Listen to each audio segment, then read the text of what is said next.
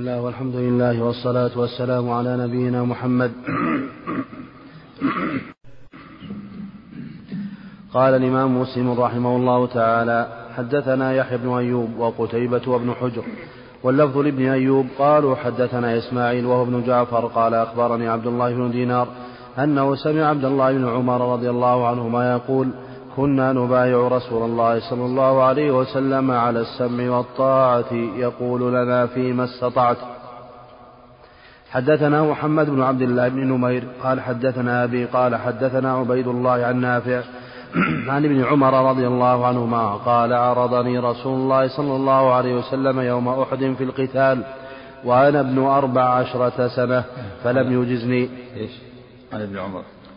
عن ابن عمر رضي الله عن نافع عن ابن عمر رضي الله عنهما قال عرضني رسول الله صلى الله عليه وسلم يوم أحد في القتال وأنا ابن أربع عشرة سنة فلم يجزني وعرضني يوم الخندق وأنا ابن خمس عشرة سنة فأجازني. قال نافع فقدمت على عمر بن عبد العزيز. فقدمت على عمر بن عبد العزيز وهو يومئذ خليفة فحدثته هذا الحديث. وقال إن هذا لحد بين الصغير والكبير فكتب إلى عماله أن يفرضوا لمن كان ابن خمس عشرة سنة ومن كان دون ذلك فاجعله في العيال. وحدثنا بسم الله الرحمن الرحيم. الحمد لله رب العالمين والصلاة والسلام على محمد وعلى آله وصحبه أجمعين أما بعد. الحديث الأول فيه أن النبي صلى الله عليه وسلم كان يبايع الناس على السمع والطاعة والمبايعة المعاهدة والالتزام. يبايعهم على أن يسمعوا ويطيعوا لولاة الأمور. فيه وجوب السمع والطاعة لولاة الأمور. لكن هذا مقيد بالأحاديث الأخرى التي فيها بالمعروف. السمع والطاعة لولاة الأمور بالمعروف. أما المعاصي فلا يطاع فيها أحد. كما قال النبي صلى الله عليه وسلم إنما الطاعة بالمعروف. وقال لا طاعة للمخلوق في معصية الخالق هذا مطلق. والقاعدة عند أهل العلم أن الأحاديث المطلقة تقيد, تقيد بالأحاديث المقيدة لها كان يبايع على السمع والطاعة المعاهدة والالتزام.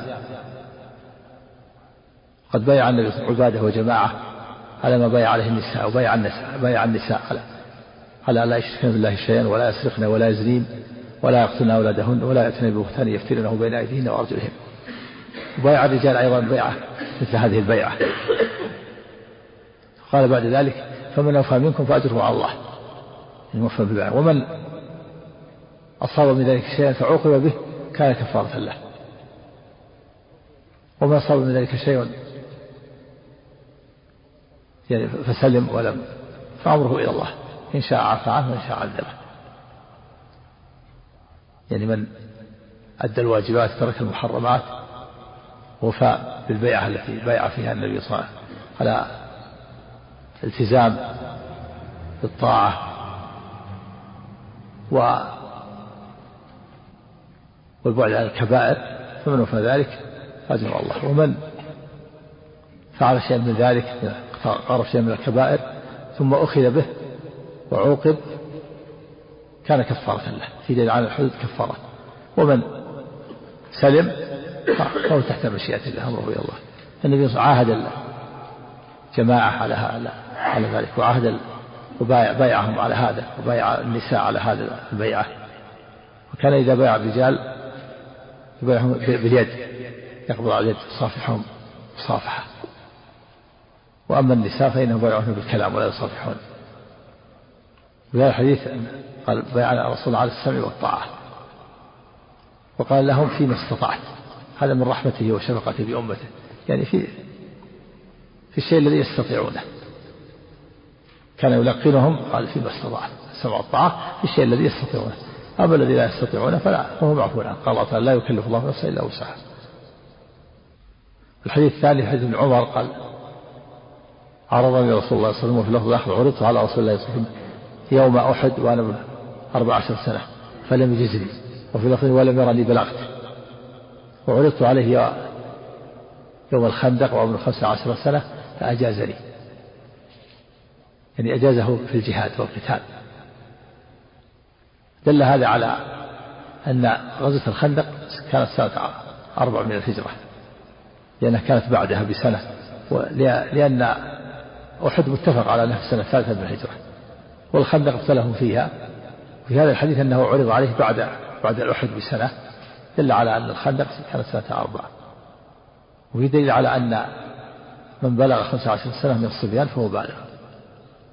هذا إذا لم ينبت شعر الخسر حول الفرج ولم يحتلم أما إذا احتلم قبل ذلك أو شعر الخسن فإنه يكون قد بلغ البلوغ له علامات.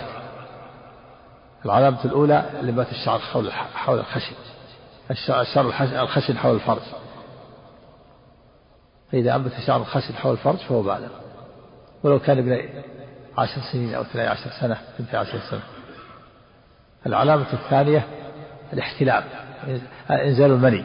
في اليقظة وفي النوم. إذا أنزل منيا فهو بالغ. العلامة الثالثة بلوغ 15 سنة. إذا لم يجد لا هذا ولا هذا فإذا بلغ 15 سنة كما في هذا الحديث فهو بالغ. وتزيد الأنثى علامة الرابعة وهي الحيض. إذا حاضت فإنها تكون بالغة. ولو كانت مثل سنين ولما قدم قدم على عمر بن عبد العزيز وهو خليفة نافع نافع وحدث بهذا الحديث قال إن هذا لحد بين الصغير والكبير. يعني فاصل. يعني يقول خمسة عشر فاصل.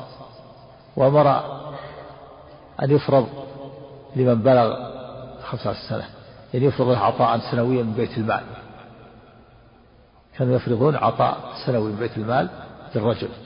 وأما الذي لم يبلغ خمسة عشر فلا يفرض يجعل مع العيال مع الذرية تبعا لأبيه.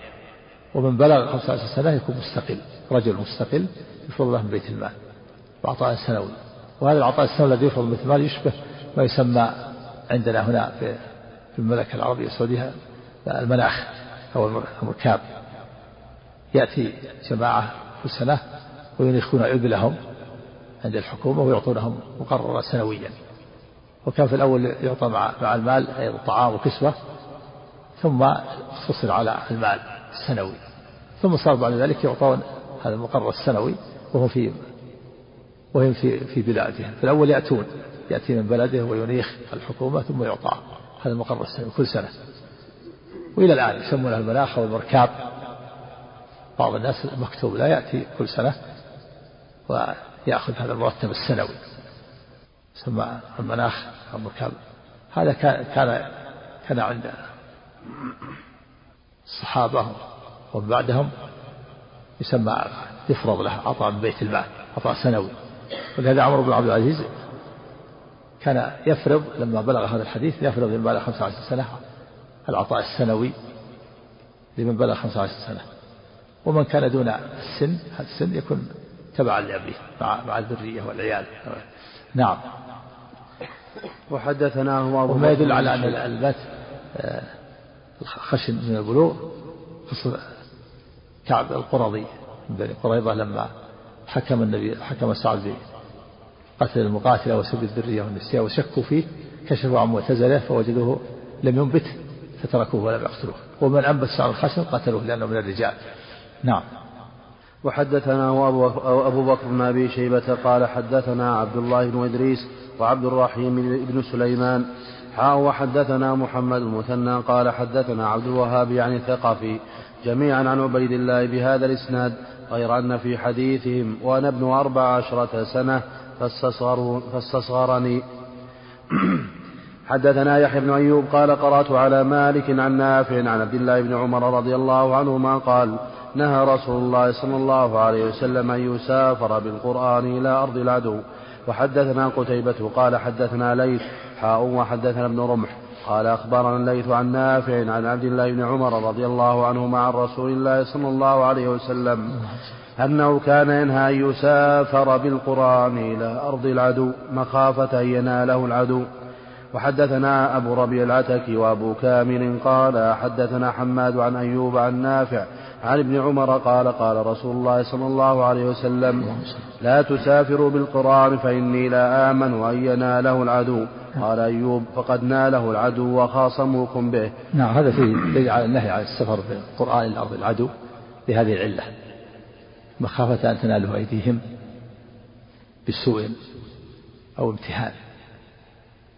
هذه العلة النهي عن السفر بالقرآن إلى أرض العدو مخافة أن يناله بسوء. في الآخر لا تسافروا نهي قال تسافر لا. ولئلا يجادلكم به. وإذا انتفت هذه العلة جاز السفر في القرآن. وقد انتفت هذه العلة في في هذا الزمن. فإن فإن القرآن موجود الآن عند الكفرة. بل يطبع ويطبعونه ويقرؤون في إذاعاتهم. ومن العلماء من أجاز السفر القرآن مطلقا ومنهم من منعه مطلقا. ومنهم من فصل كما جاء في الحديث ثلاثة أقوال. قيل يجوز بالسفر بالقرآن مطلقا وقيل لا يجوز مطلقا وقيل يجوز إذا إذا لم يخف. من أن تناله أيديهم بالسوء سوء أو امتهان. وهذا القول الوسط هو الذي دل عليه الحديث. قال مخافة أن تناله أيديهم. فإذا تناله جاز. نعم. وحدثني زهير بن حرب قال حدثنا إسماعيل يعني, يعني بن علية حاء وحدثنا ابن أبي عمر قال حدثنا سفيان سفيان والثقفي كلهم عن عن أيوب. حاء وحدثنا ابن رافع قال حدثنا ابن أبي فديك قال أخبرنا الضحاك يعني ابن عثمان جميعا عن نافع عن ابن عمر رضي الله عنهما عن النبي صلى الله عليه وسلم في حديث ابن علية والثقفي. فإني أخاف وفي حديث سفيان وحديث الضحاك بن عثمان مخافة أن يناله العدو.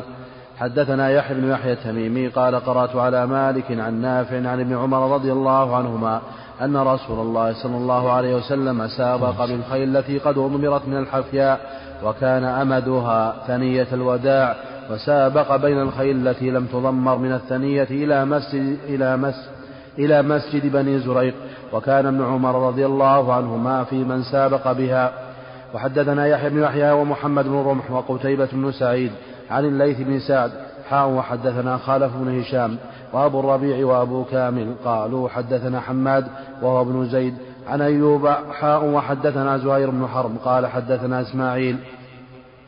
عن أيوب حاء وحدثنا ابن نمير قال حدثنا أبي حاء وحدثنا أبو بكر بن أبي شيبة قال حدثنا أبو أسامة حاء وحدثنا محمد مثنى وعبيد الله بن سعيد قال حدثنا يحيى وهو القطان جميعا عن عبيد الله. حاء وحدثني علي بن حجر وأحمد بن عبدة وابن أبي عمر قالوا حدثنا سفيان عن إسماعيل بن أمية. حاء وحدثني محمد بن رافع قال حدثنا عبد الرزاق قال أخبرنا ابن جريج قال أخبرني موسى بن عقبة. حاء وحدثنا هارون بن سعيد الأيلي قال حدثنا ابن وهب قال أخبرني أسامة يعني بن زيد كل هؤلاء عن نافع عن ابن عمر رضي الله عنهما بمعنى حديث مالك عن نافع وزاد في حديث أيوب من من رواية حماد وابن علية قال عبد الله فجئت سابقا فطفف بي الفرس فطفف بي الفرس المسجد. يعني قفز قفز وثب به المسجد. لأن السباق من كذا إلى المسجد وكان جدار قصير قفز به الفرس جدار المسجد. الغاية هي المسجد. وصل للغاية ثم وثب وقفز المسجد. وهذا في مشروعية السباق على الخيل. وفي مشروع تضمير الخيل. الخيل المضمرة ويقال المضمرة. في مشروعية السباق على الخيل بما فيه من التدرب على الجهاد تمرين. وفيه أيضا مشروعية تعلم على ضروب الرماية وأنواعها من السباق والرمي لما فيه من التمرن والتدرب على الجهاد في مشروعية السباق على الخيل. والسباق مشروع على الخيل وعلى وعلى الإبل وعلى الأقدام. لكن إذا كان بعوض فلا يجوز إلا في ثلاث. إذا كان فيه رهان أو عوض فلا يجوز إلا في الخيل والإبل والسهام لما جاء في الحديث الآخر لا خيل إلا في سبق إلى نص أو حاف لا سبق يعني لا عوض إلا في نصر السهام. أو خف الإبل أو حافر الخيل. هذا الحديث فيها مشروع السباق على الخيل لما فيه التمرن والتدرب على الجهاد. وفي مشروعية تضمير الخيل. وتضميرها هو أن تطعم طعاما كثيرا حتى تسمن. ثم بعد ذلك تحبس في مكان ويقلل عليها الطعام فلا يعطى إلا مقدار قليل يكفيها ثم تجلل بالجلال وحتى تعرق ويذهب رهلها ويخف لحمها وتشد سواعدها وتكون قوية قوية الساعدين وسريعة الجري والعدو لكن المضمرة هي المعدة المهيئة للجهاد بإطعامها طعام خاص وحبسها في مكان مدة وتجليلها بالأشياء حتى تعرق ويذهب ويخف يذهب رحلها ويخف لحمها تشد سواعدها وقوائمها وتكون سريعة الجري والعدل. فتضمير الخيل مشروع. لما فيه من الإعداد للجهاد. والنبي صلى الله عليه وسلم سابق بين الخيل المضمرة من كذا إلى كذا مسافة خمسة أميال والميل كيلو سبعمائة متر و متر. وأما الخيل التي لم تضمر فكان مسافة السباق ميل أقل. لذلك سريعة وقوية وهذه أقل. نعم. كان ابن عمر فيما سابق وكان يجعل على وفي دليل على يجعل نهاية هو السباق من كذا إلى كذا. جعلوا العلامة من كذا من حفيظ إلى مسجد بني زريق.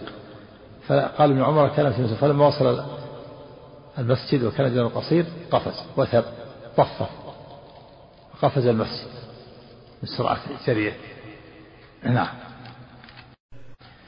حدثنا يحيى بن أيوب قال قرأت على مالك عن نافع عن ابن عمر رضي الله عنهما أن رسول الله صلى الله عليه وسلم قال الخيل في نواصي الخير إلى يوم القيامة. وحدثنا قتيبة بن رمح عن الليث بن سعد حاء وحدثنا أبو بكر بن أبي شيبة قال حدثنا قال حدثنا علي بن مسر وعبد الله بن نمير حاء وحدثنا ابن نمير قال حدثنا أبي حاء وحدثنا عبيد الله بن سعيد قال حدثنا يحيى كلهم عن عن عبيد الله. حاء وحدثنا هارون بن سعيد الأيلي قال حدثنا ابن وهب قال حدثني أسامة كلهم عن نافع عن ابن عمر رضي الله عنهما عن النبي صلى الله عليه وسلم بمثل حديث مالك عن نافع. وحدثنا نصر بن علي الجهضمي وصالح بن حاتم بن وردان جميعا عن يزيد. قال الجهضمي حدثنا يزيد. حاتم بن وردان نعم. وحدثنا نصر بن علي الجهضمي وصالح بن حاتم بن ابن حاتم بن وردان جميعا عن يزيد. قال الجهضمي حدثنا يزيد بن زريع. قال حدثنا يونس بن عبيد عن عمرو بن سعيد عن أبي زرعة بن عمرو بن جرير عن جرير بن عبد الله رضي الله عنه قال رأيت رسول الله صلى الله عليه وسلم يلوي ناصية فرس بإصبعه وهو يقول الخيل معقود بنواصي الخير إلى يوم القيامة الأجر والغنيمة. وحدثني زهير بن حرب قال حدثنا إسماعيل بن إبراهيم حاء وحدثنا أبو بكر بن أبي شيبة قال حدثنا وكيع عن سفيان كلاهما عن يونس بهذا الإسناد مثله.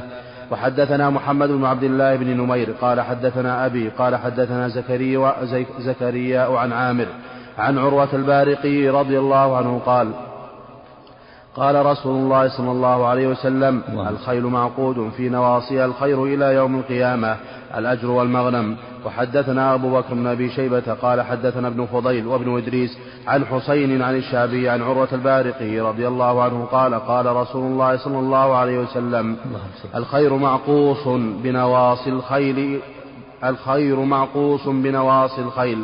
قال فقيل له يا رسول الله بما ذاك قال الأجر والمغنم إلى يوم القيامة. نعم معقود ومعقوص بمعنى واحد.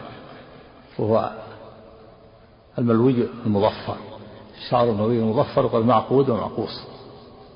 والناصية الشعر مثل على جبهة الفرس.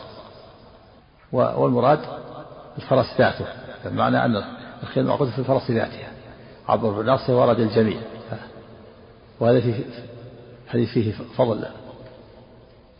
الخيل وأنها لا تزال باقية إلى يوم القيامة. وفيه دليل على أن الجهاد باقي إلى يوم القيامة. دليل على أن الجهاد باقي إلى يوم القيامة. جاء في الحديث الآخر أنه أن الجهاد باقي إلى يوم القيامة حتى يقاتل آخر أمة الدجال. يقول عليه الصلاة والسلام فالدجال يقاتله المؤمنون مع عيسى عليه الصلاة والسلام. والجهاد باقي. والحج كذلك بعد عيسى وبعد يأجوج ومأجوج بحج هذا البيت. وفيه فضل الخيل. والمراد الخيل معروف نصير الخيل يوم القيامة يعني المعدة للجهاد. الخيل المعقد للجهاد معروف نصير الخيل يوم القيامة. وسبق الحديث أن الخيل لرجل أجر ولرجل ستر ولرجل وزر. فالذي له أجر فرجل ربطها في سبيل الله والذي له ستر رجل ربطها تغنيا وتعففا ولم ينسى حق الله في ظهورها ولا في رقابها. تعفف بها ويكف وجهها عن الناس وجهه عن الناس يكسب عليها. والذي عليه وزر ربط رجل ربطها فخرا ولواء معادة لأهل الإسلام وأشرا وبطرا فهي عليه وزر. وفيه إشارة إلى أن أن الخيل هي التي تكون عدة للجهاد. وهو يدل على أن هذه المخترعات الحديثة تزول في آخر الزمان وأنه يرجع الناس إلى الخيل وإلى السيوف. ويدل على هذا ما جاء في الحديث التي في آخر الزمان الحروب في آخر الزمان أنها بالسيوف. وأن فتح القسطنطينية يفتحه المؤمنون ويعلقون سيوفهم بالزيتون ثم يصيح الشيطان إن الدجال خلفكم في أهلكم. دل على أنه عند فتح القسطنطينية عند خروج الدجال يكون قتال بالسيوف. ولو كانت المخترعات الموجودة في الحديث ما صار بالسيوف صار بالطائرات والصواريخ. وكذلك في بعض الأحاديث في مسلم تأتي أيضا أن الجيش اللي يخرج من المدينة يخرج كذا وكذا. والقتال الذي يكون بين المسلمين وبين النصارى يحصل قتال بين اليهود وبين بين المسلمين والنصارى معارك. وإلى خروج الدجال وفي أيام المهدي وأنه يخرج جيش من المدينة يخرج يخرج أشخاص قال النبي إني لا أعرف أسماءهم وألوان خيولهم. دل على أنهم يرجعوا إلى الخيول. نعم. وحدثنا وحدثنا إسحاق بن إبراهيم قال أخبرنا جرير عن حسين بهذا الإسناد غير أنه قال عروة بن الجعد حدثنا يحيى, بن يحيى وخالف بن هشام وأبو بكر بن أبي شيبة جميعا عن أبي الأحوص. حاء وحدثنا إسحاق بن إبراهيم وابن أبي عمر كلاهما عن سفيان جميعا عن شبيب بن غرقدة عن عروة البارقي رضي الله عنه عن النبي صلى الله عليه وسلم ولم يذكر الأجر والمغنم. وفي حديث سفيان سمع عروة البارقي سمع النبي صلى الله عليه وسلم. وحدثنا عبيد الله بن معاذ قال حدثنا أبي حاء وحدثنا المثنى وابن بشار قال حدثنا محمد بن جعفر كلاهما عن شعبة عن أبي إسحاق عن العيزار بن حريث عن عروة بن الجعد رضي الله عنه عن النبي صلى الله عليه وسلم بهذا ولم يذكر الأجر والمغنم. وحدثنا عبيد الله بن معاذ قال حدثنا أبي حاء وحدثنا محمد بن مثنى وابن بشار قال حدثنا يحيى بن سعيد كلاهما عن شعبة عن أبي التياح عن أنس بن مالك رضي الله عنه قال قال رسول الله صلى الله عليه وسلم البركة في نواصي الخيل. وحدثنا يحيى بن حبيب قال حدثنا خالد يعني من الحارث. وحدثني محمد بن وليد قال حدثنا محمد بن جعفر قال حدثنا شعبة عن أبي التياح. سمع أنس رضي الله عنه يحدث عن النبي صلى الله عليه وسلم بمثله. وحدثنا يحيى بن يحيى وأبو بكر بن أبي شيبة وزهير بن حرب وأبو كريب. قال قال يحيى أخبرنا وقال الآخرون حدثنا وكيع عن سفيان عن سلم بن عبد الرحمن عن أبي زرعة عن أبي هريرة رضي الله عنه قال كان رسول الله صلى الله عليه وسلم يكره الشكال من الخيل. وحدثنا وحدثناه محمد بن نمير قال حدثنا أبي حاء وحدثني عبد وحدثني عبد الرحمن وحدثني عبد الرحمن بن بشر قال حدثنا عبد الرزاق جميعا عن سفيان بهذا الإسناد مثله وزاد في حديث عبد الرزاق والشكال أن يكون الفرس في رجله اليمنى بياض وفي يده اليسرى أو في يده اليمنى ورجله اليسرى. حدثنا الشكال هو مخالفة في اللون في يدي الفرس ورجليه. كان الذي يكره الشكال لأنه مخالفة في اللون في يد الفرس ورجليه. وسبب الكراهة قيل إنه لأنه يدل على عدم إجابة الخيل يدل على عدم إجابة الخيل ما تكون الخيل نجيبة؟ وقيل سبب الكراهة أنه أنه يشبه الشكول وهو كون الفرس قائما على ثلاث قوائم. نعم.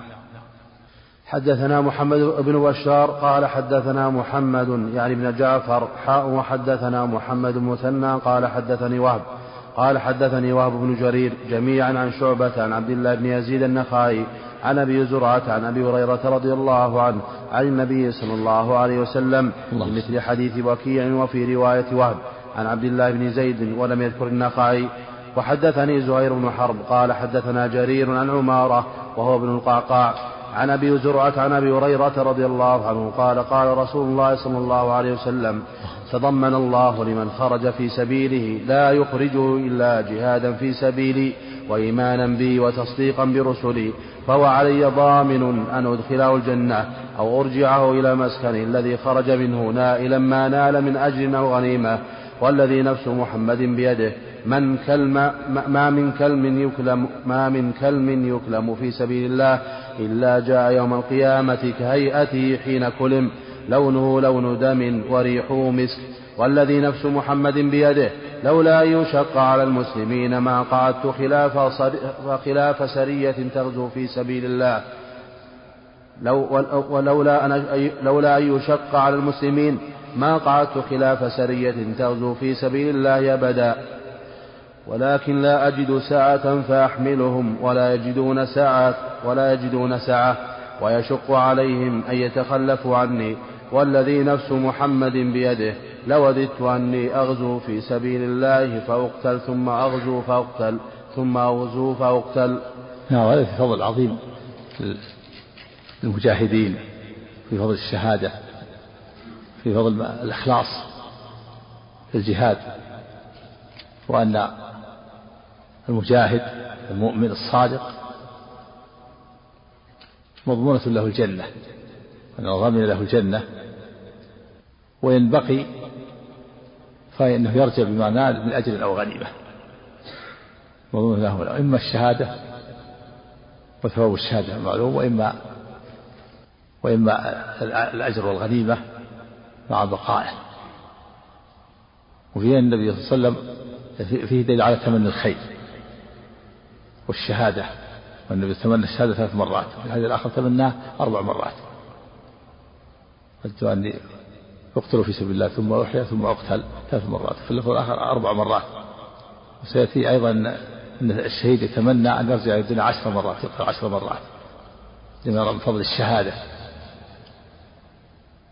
وبين النبي صلى الله عليه وسلم أنه لولا أن أنه يود أن يخرج مع كل سرية. كل سرية تخرج يود أن يخرج معها هناك غزوات شارك فيها النبي صلى الله عليه وسلم خرج فيها. وهناك سرايا خرجت وهو في المدينة. ويريد أن يخرج مع كل سرية لكن الذي منعه من ذلك أن أصحابه يريدون أن يشاركوه. وكثير من الصحابة فقير ما عنده استطاعة ولا قدرة يتجهز في الجهاد. فيشق عليهم أن يتخلفوا عن النبي صلى الله عليه وسلم. والنبي صلى الله عليه وسلم ليس عنده شيء يعينهم يحملهم عليه الجهاد. فهو لا يجد ليس عنده سعي يحملهم وهم ليس معهم شيء. وإذا خرج شق عليهم ذلك وهو لا يريد أن يشق عليهم. فلذلك يمتنع عليه لا يخرج في السرايا. ويريد أن يخرج لكن كل هذا رفقا بأصحابه. الصحابة لا لا لا يريدون أن يتخلفوا عنه. وكثير منهم ما عندهم استطاعة. ما عنده ما عنده راحلة ولا سلاح ولا ولا زاد. ما يستطيع. والنبي لا يستطيع أن يعينه ما عنده شيء حتى يحملهم. فيشق عليه من يتخلف عنه ويشق عليه ما يشق عليه. فلهذا كان ما يأخذ هذا الحديث تضمن الله. عمن عظيمة. عن أبي هريرة رضي الله عنه قال قال رسول الله صلى الله عليه وسلم اللهم تضمن الله لمن خرج في سبيله لا يخرجه إلا جهادا في سبيلي وإيمانا بي. نعم بهذا القيد. لا يخرجه إلا الجهاد والإيمان. الإيمان لابد من الإيمان والتصديق.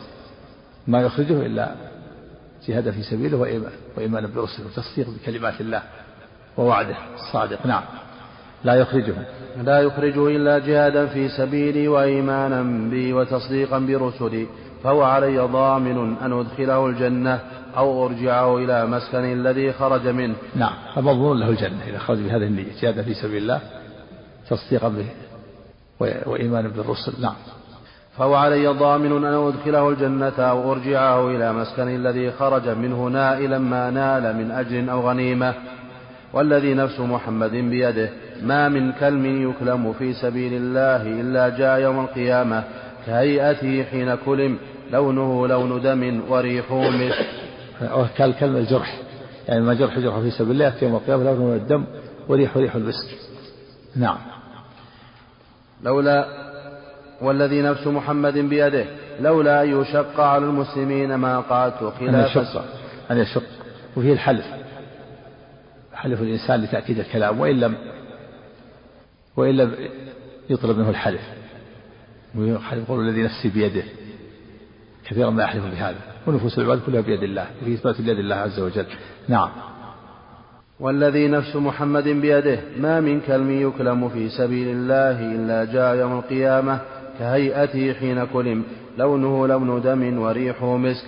والذي نفس محمد بيده لولا أن يشق على المسلمين ما قعدت خلاف سرية تغزو في سبيل الله أبدا ولكن لا أجد سعة فأحملهم ولا يجدون سعة ويشق عليهم ويشق عليهم من يتخلف عني والذي نفس محمد بيده لوددت أني أغزو في سبيل الله فأقتل ثم أغزو فأقتل ثم ثم أغزو فأقتل. نعم سم سم.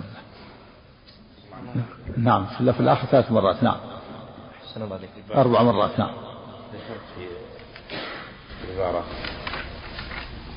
في قوله تشكيل قال تشبيها بالشكال الذي تشكل به الخيل إيه؟ هذه العبارة.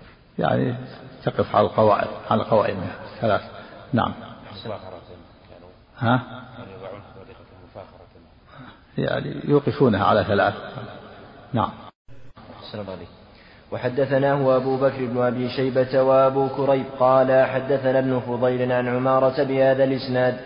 وحدثنا يحيى بن يحيى قال أخبرنا المغيرة بن عبد الرحمن الحزامي عن أبي الزناد عن الأعرج عن أبي هريرة رضي الله عنه عن النبي صلى الله عليه وسلم أنه قال تكفل الله لمن جاهد في سبيله لا يخرجه من بيته إلا جهاد في سبيله وتصديق كلمته. بأن يدخله الجنة أو يرجعه إلى مسكنه الذي خرج منه مع نعم. ما نال من أجر أو غنيمة. تكفل يعني كفالة هناك تضمن المعنى واحد. يعني مكفول ومظونة له الجنة. تصديق بكلمة غير كلمة الشهادة وكذا تصديق بالكلمة التي وعد الله بها المجاهد في كتابه على لسان رسوله وكلمة الله تطلق على تشمل الخبر والأمر. فالخبر يصدق والأمر ينفذ. نعم. حدثنا عمرو الناقد وزهير بن حرب قال حدثنا سفيان بن عيينة عن أبي الزناد عن الأعرج عن أبي هريرة رضي الله عنه عن النبي صلى الله عليه وسلم أنه قال لا يكلم أحد في سبيل الله والله أعلم بمن يكلم في سبيله. هذا المقصود منها الإخلاص. والله أعلم بمن يكلم في سبيله. المقصود منها الإخلاص. الله أعلم بالمخلص. الذي جرح في سبيل الله والذي أخلص في عمله وجهاده. نعم. من الذي يريد الدنيا أو المراءة أو الشهرة. نعم. إلا جاء يوم القيامة وجرحه يثعب اللون لون الدم اللون لون دم والريح ريح مسك. وحد يثعب عندك ولا يثعب يا يثعب. شك ربط عندك. تعب يثعب. نعم. عنك. وحدثنا وحدثنا محمد بن رافع قال حدثنا عبد الرزاق قال حدثنا معمر عن همام بن منبه قال هذا ما حدثنا أبو هريرة عن رسول الله صلى الله عليه وسلم. فذكر أحاديث منها وقال رسول الله صلى الله عليه وسلم. كل كلم يكلمه المسلم في سبيل الله. ثم تكون يوم القيامة كهيئتها إذا طعنت تفجر دما اللون لون الدم والعرف عرف المسك. وقال رسول الله العرف الريح. العرف عرف الريح ريح المسك. نعم. عنك. وقال رسول الله صلى الله عليه وسلم. والذي نفس محمد في يده لولا أن أشق على المؤمنين ما قعدت خلف سرية تغزو في سبيل الله ولكن لا أجد ساعة فأحملهم ولا يجدون ساعة فيتبعوني ولا تطيب أنفسهم أن يقعدوا بعدي. هذا هو المانع له كان يخرج في كل سرية نعم. طبعا ذكر في أثر قد فتح الياء والعين وإسكان المثلثة بينهما. نعم. باب تعريب يتعبنا. نعم. وحدثنا ابن أبي عمر قال حدثنا سفيان عن أبي الزناد عن الأعرج عن أبي هريرة رضي الله عنه قال سمعت رسول الله صلى الله عليه وسلم يقول لولا أن أشق على المؤمنين ما قعدت خلاف سرية بمثل حديثهم. وبهذا الإسناد والذي نفسي بيده لوددت أني أقتل في سبيل الله ثم أحيا بمثل حديث أبي زرعة عن أبي هريرة. وحدثنا محمد بن المثنى قال حدثنا عبد الوهاب يعني الثقفي حاء وحدثنا أبو بكر بن أبي شيبة قال حدثنا أبو معاوية حاء وحدثنا ابن أبي عمر قال حدثنا مروان بن معاوية كلهم عن يحيى بن سعيد عن أبي صالح عن أبي هريرة رضي الله عنه قال قال رسول الله صلى الله عليه وآله وسلم لولا نشق على أمتي لأحببت أني لأحببت ألا أتخلف خلف سرية نحو حديثهم. حدثني زهير بن حرب قال حدثنا جرير عن سهيل عن أبيه عن أبي هريرة رضي الله عنه قال قال رسول الله صلى الله عليه وسلم تضمن الله لمن خرج في سبيله إلى قوله ما تخلف ما تخلفت خلاف سرية تغزو في سبيل الله. وحدثنا أبو بكر بن أبي شيبة قال حدثنا أبو خالد الأحمر عن شعبة عن قتادة وحميد عن أنس بن مالك رضي الله عنه عن النبي صلى الله عليه وآله وسلم قال ما من نفس تموت لها عند الله خير يسرها أن ترجع, أن ترجع إلى الدنيا ولا أن لها الدنيا وما فيها إلا الشهيد. فإنه يتمنى أن يرجع فيقتل في الدنيا لما يرى من فضل الشهادة.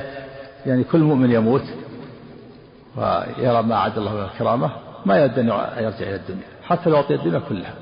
لأنه استراح من تعب الدنيا ونصبها وألمها ومتاعبها وهمومها. استراح منها فلا يمكن ما يود الرجوع إلا الشهيد. الشهيد إذا رأى فضل الشهادة والثواب العظيم ودرجة العطية يتمنى يرجع لا ليعيش في الدنيا بل ليقتل. يتمنى عشر مرات يقتل ثم يعود وأما غير الشهيد ما يتمنى الرجوع أبدا. خلاص استراح.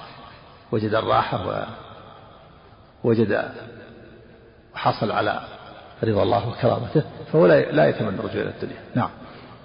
أحسن الله عليك.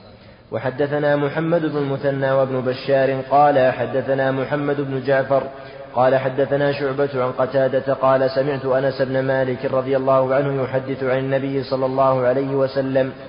قال ما من أحد يدخل الجنة يحب أن يرجع إلى الدنيا وأن له ما على الأرض من شيء غير الشهيد. فإنه يتمنى أن يرجع فيقتل عشر مرات لما يرى من الكرامة. الله أكبر.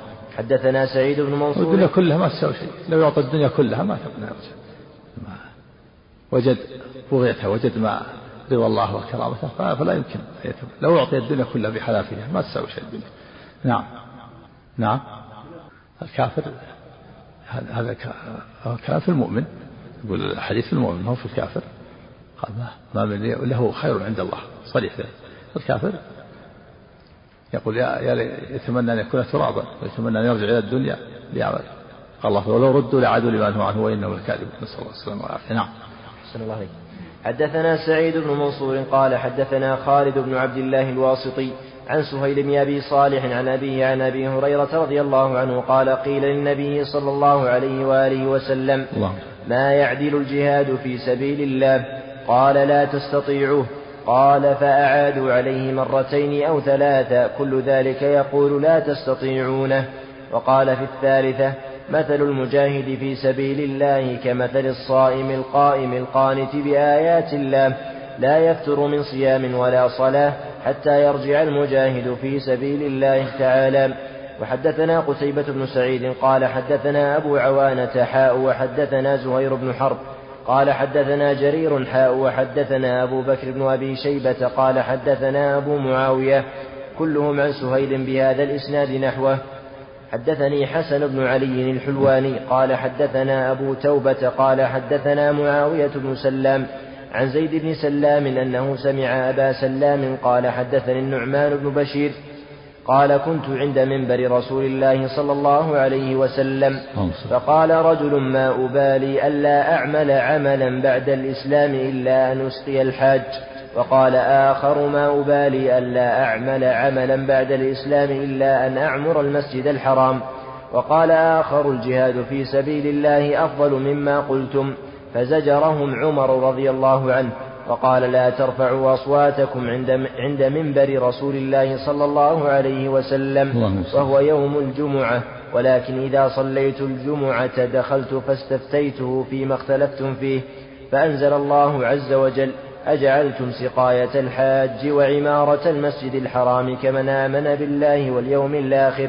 الآية, الآية إلى آخرها. وحدثنيه عبد الله بن عبد الرحمن الدارمي قال حدثنا يحيى بن حسان قال حدثنا معاوية قال أخبرني زيد أنه سمع أبا سلام قال حدثني النعمان بن بشير رضي الله عنه قال كنت عند منبر رسول الله صلى الله عليه وسلم بمثل حديث أبي توبة.